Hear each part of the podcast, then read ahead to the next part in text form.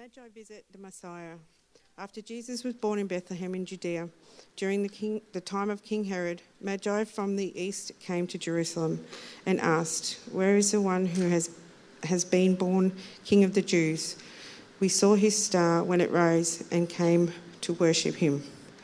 When King Herod heard this, he was disturbed, and all Jerusalem with him.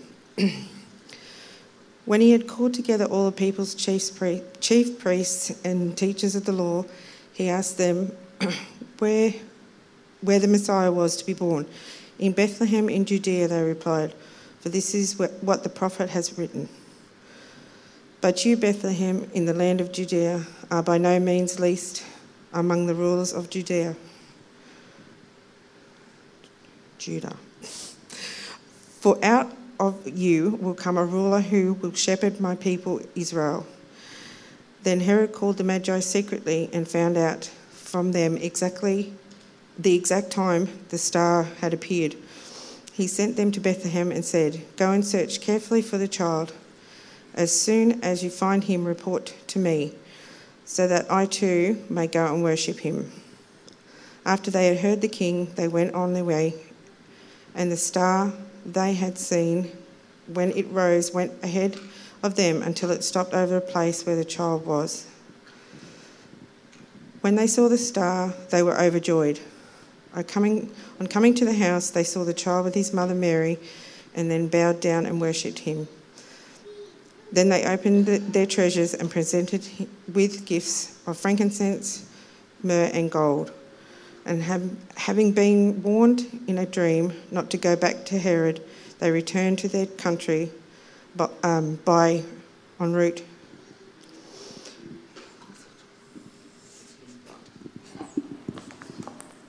That's fine. Thank you. Kim was a late ring in, so I really appreciate her reading that for us. And guys, isn't it awesome to have people who are talented in uh, singing and playing instruments and worshiping the Lord? It is so good, the talent that we have in this church. And uh, I've been abundantly blessed by um, our young people this evening and uh, one Joe. And um,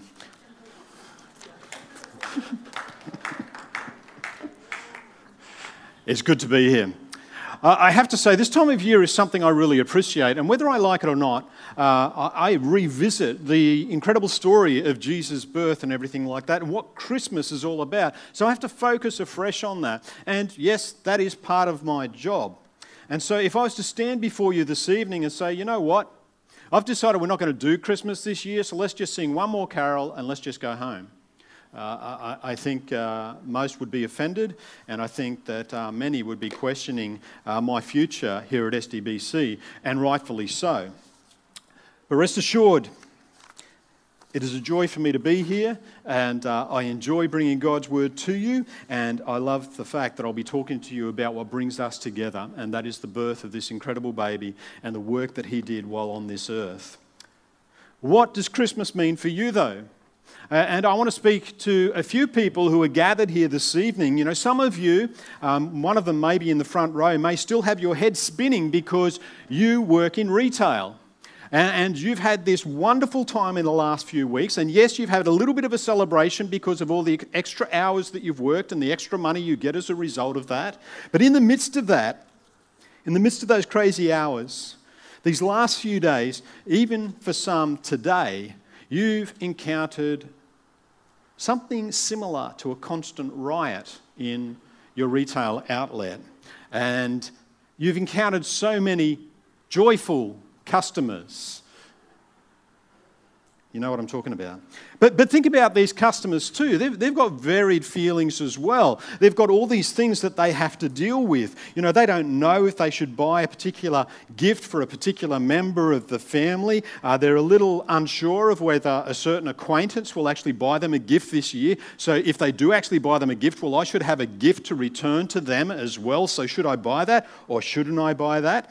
Uh, there's also that situation where the credit card bill is a lot higher than they expected it to be, so they're going to have to deal with that as well. And then there's the car parks. Hey, who saw my Facebook post? Yeah, yeah, seriously. So awesome to be in car parks at this time of year. I pack a lunch and a few other bits and pieces, and I sit there and just put it in reverse every now and then, sneak out, put it back in the drive, park the car, turn it off. People love me. You know what it's like, don't you? Yeah, and, and so people get so frustrated. How's your neighborhood? You might be one of those people who's particularly blessed with that incredible light and music display right next door. Yeah, you know what I'm talking about. Hey, it's that spectacular light display that strobes through your blackout curtains, whether you like it or not. A bit like a searchlight. It goes on until about midnight, so there's Buckley's chance of you actually getting any sleep at, at a reasonable hour. Uh, there's people walking up and down the footpath and tripping into your garden and those types of things, and talking very loudly about how wonderful the lights are. And then there's people parking on your street you don't even get to park in your own parking space in front of your house. And all of this adds to the celebration of Christmas. It's a great time of year.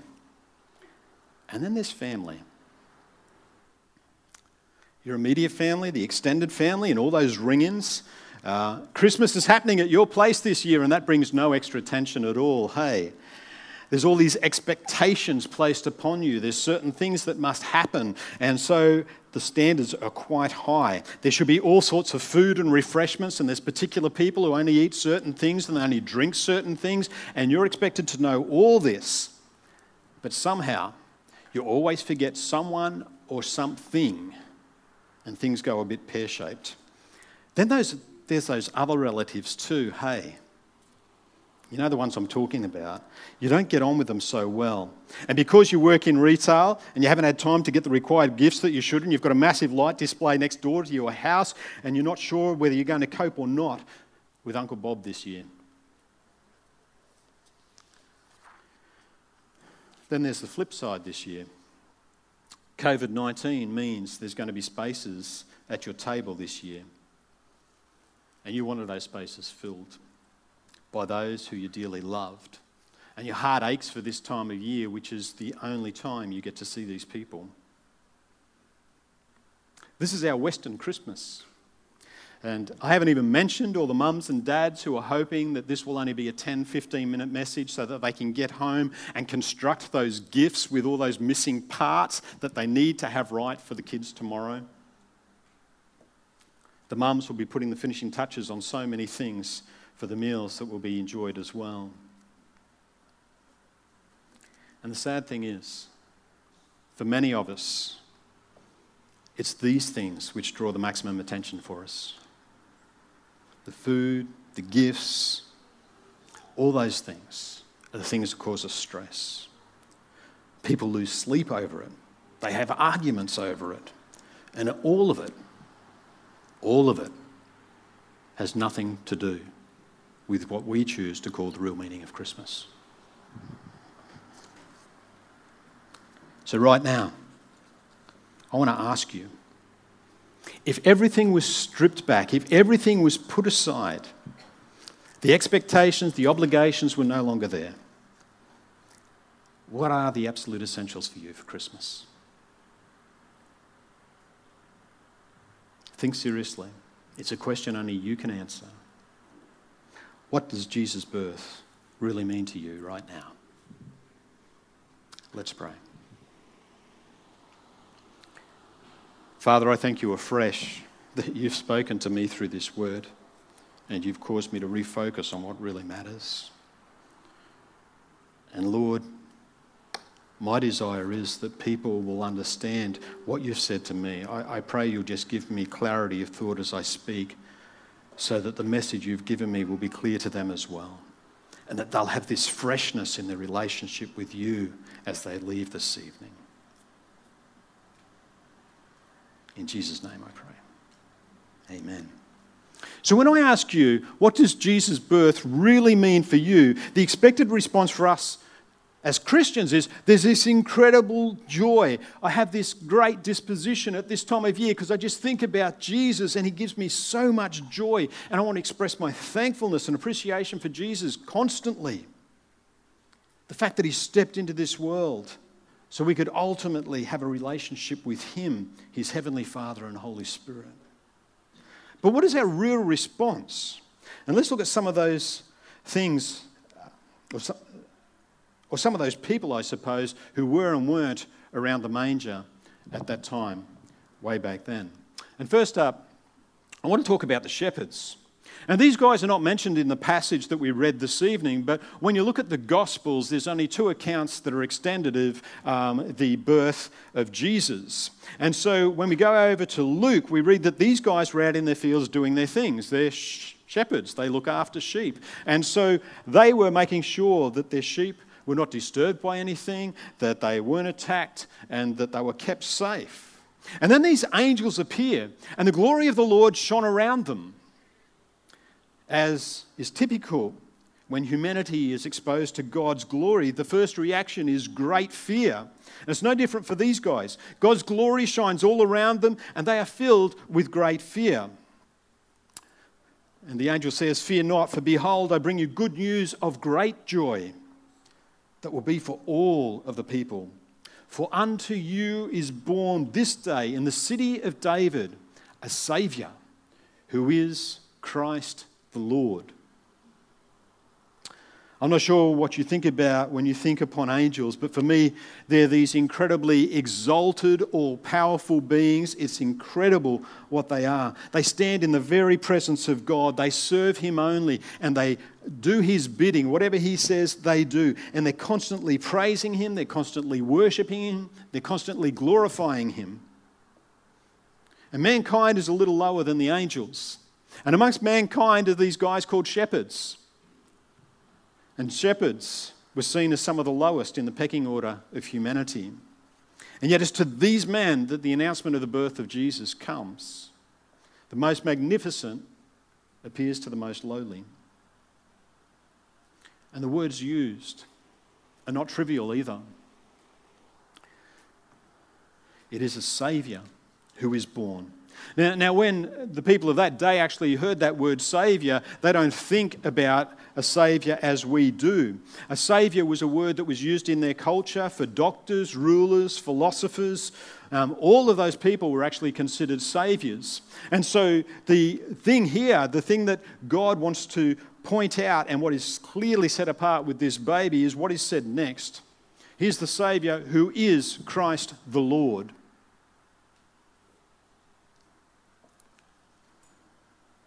the Christ, is the anointed one of God.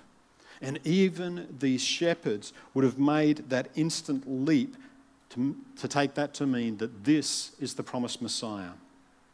And what is said makes it so clear that this child is the one who will deliver God's people. He will save them. It's this baby who will do that.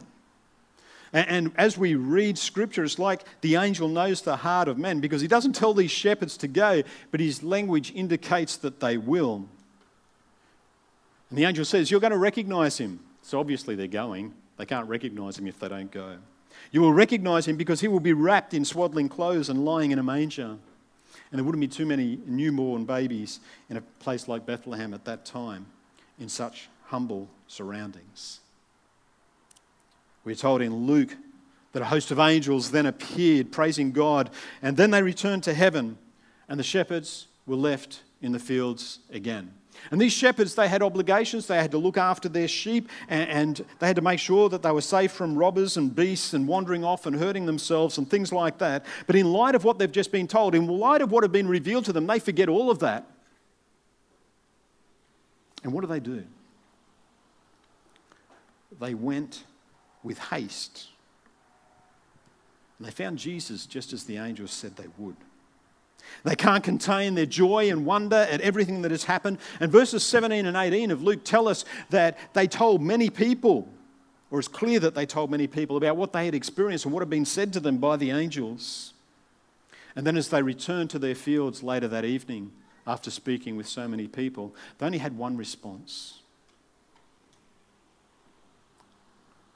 glorifying and praising God for all they had heard and seen. It was exactly as it had been told to them. And in this mix are these other guys, and we call them the wise men. And we're back to the Bible reading that we had tonight. And in the first verse uh, that was read, we're told about these guys. And uh, in the days of Herod the king, behold, wise men from the east came to Jerusalem.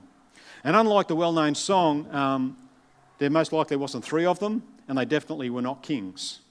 Uh, in actual fact, there was possibly 12 to 14 of these guys, and they would have had a massive entourage with them as well. And uh, the earliest historical records indicate that it was somewhere around 12 to 14 people. And these are the Magi. And these were men who would have been leading figures in the religious courts of their country. They would have used different forms of scientific, diplomatic, and religious practices in their work. And they loved astrology. They were constantly looking to the stars. And it was on one of those nights when they were looking to the stars that they noticed a new star, a star that they hadn't seen before.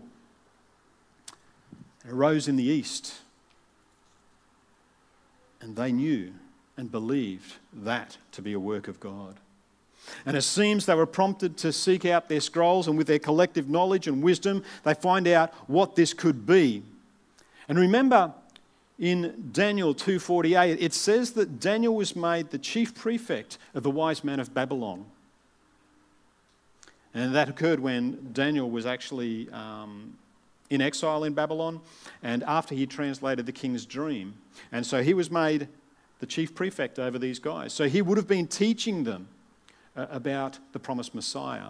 And so that would have been handed down. These wise men would have been students of their religious forefathers, and they would have heard about this king of the Jews from Daniel's original words. And I don't know what they would have been doing from day to day, but they considered this baby as important. They dropped everything they were doing and set off after him. And they considered this child to be a king and they realized he was no ordinary king. He had been prophesied about. They knew creation had responded to his birth because they had seen his star. It is his star. And so they come because they believe this child king is worthy of their dedication and time and efforts and their generous gifts. They came to worship him. And when they left King Herod, perhaps a little confused that he seemed a little unaware of what was happening, this unprecedented event, in his area, they saw the star. And they rejoiced exceedingly with great joy.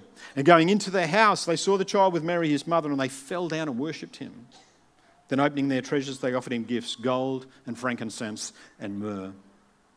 And this scene is incredible. I want you to think about what is going on.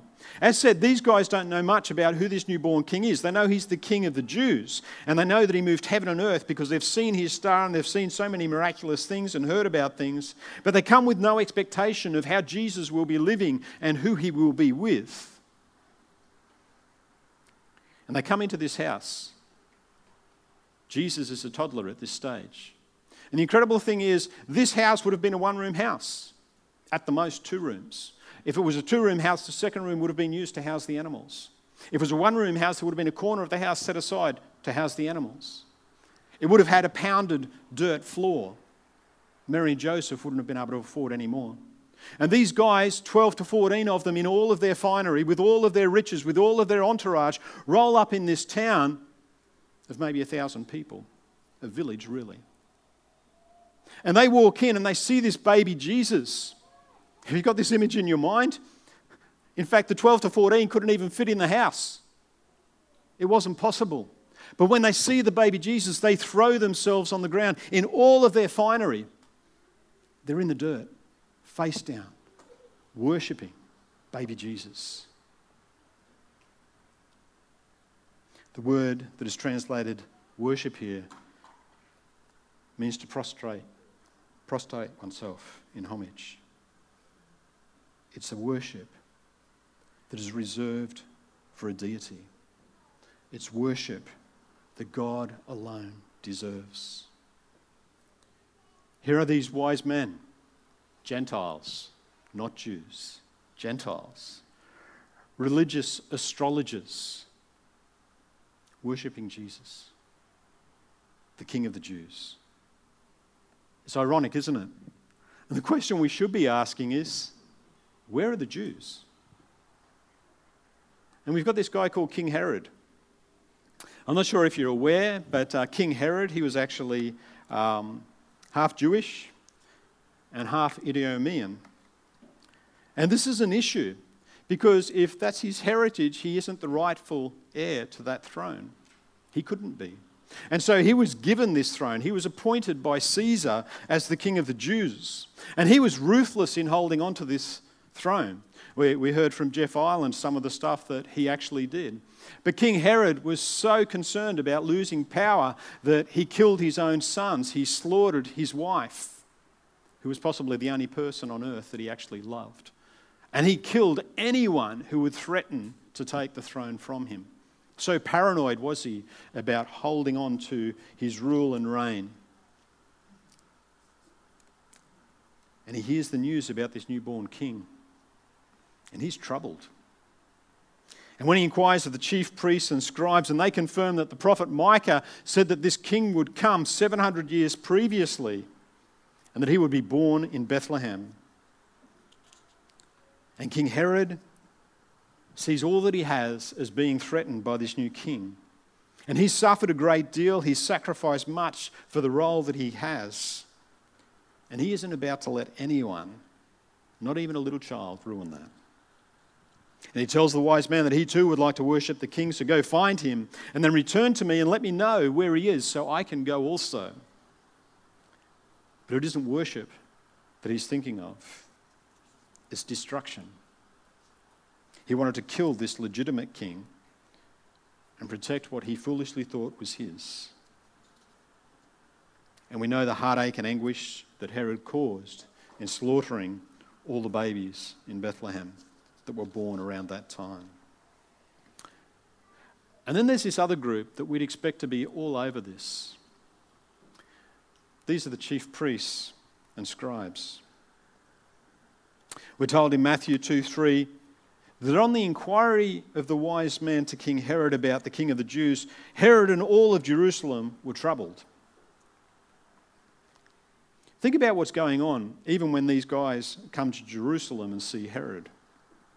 Again, this incredible entourage arrives with great pomp and ceremony, no doubt. And this is not a normal situation. And they come speaking of supernatural signs, confirmation of Scripture, and they've travelled at least 1600 Ks to get to where they are. And they've got this burning desire to worship this one who is King of the Jews. Bethlehem is about 8 Ks from Jerusalem. And you think these religious leaders would be excited about the news of the promised and long awaited King, but they didn't even go and see him. I wonder why. It's the chief priests and scribes that Israel trusts to know and to educate them about significant and important events. And news of the long awaited Messiah should be right at the top of the list. They have taught about him, they have encouraged people to pray and long for him, they are aware of the signs concerning him. And think of when Herod asked where he would be born. These guys didn't need to run off and check the scrolls, they knew and yet they failed to act in an appropriate way to this knowledge. And if they had, they would have recognized their real king and hastened to Bethlehem. Why didn't they? We can only speculate, but I think it's fair to say these guys enjoyed the position of authority that they had. And they were not willing to give that up either. Perhaps they knew what Scripture said but they'd formed their own ideas about how Messiah should come. And so, even though Scripture confirmed that this Jesus was the promised one, they basically said, well, this doesn't fit with what we believe is going to happen, with our preconceived ideas. So they didn't bother about it. But the bottom line here is they've been talking the talk. But when their comfortable lives are challenged, when they need to make a stand, they fail to honour God and His Word. So, what's this all mean to us? Can I just ask you to think about what has occupied your mind for the last few days? I don't need you to answer to me, I don't need you to call your answers out. But let's be honest with ourselves. Can we honestly say, that in these last few days, the first and foremost thing in our minds has been the incredible announcement that the angel made Fear not, for behold, I bring you good news of great joy that will be for all the people. For unto you is born this day in the city of David a Saviour who is Christ the Lord. The good news that was given to the shepherds on that day is still good news for us today. Amen? And it is news that should move us to action. Tomorrow is the day that we choose to celebrate the birth of our Saviour. He entered this world to die for you and for me. He's the promised Messiah, literally, the anointed one, who would fulfill all of the prophecies spoken of him and redeem or save us from the consequences of our sin. It is news that should stir our hearts afresh and cause us to reflect on the manger once more. And we should come with words of praise, words of thanks, words of adoration and wonder, awe, and so many other expressions of worship that our King is so worthy of. The shepherds were compelled to go and see for themselves, leaving their sheep, and they found Jesus just as it was said about him. And they left that encounter with Jesus praising, worshipping, and honoring God. The wise men came over 1,600 kilometres, believing something significant had happened. And they travelled a great distance, believing this was the one born King of the Jews, worthy of the lavish gifts and praise. And they didn't consider his lowly appearance when they found him. They had accepted him for who he was even in such humble surroundings. And they flung themselves on the ground, counting this child as much greater significance, much higher stature than themselves. He is king, and they saw themselves as subject to him. The question is have you come to that point? Have you been willing to humble yourself before this king? The one who still reigns at God's right hand right now, the one who intercedes for each one of us. Have you accepted him as your Lord and Saviour? I believe God is calling people even tonight, and I just want to ask do not resist the Lord. He knows you, He knows all that you've done the good, the bad, and the incredibly ugly, and He still calls you. He values you, He loves you, and He has this incredible desire that you will acknowledge that Jesus was born on this earth, that he lived a life fully as a man, but perfect. And then he died in my place. He died in your place. So your sins could be forgiven. All of them. None are exempt.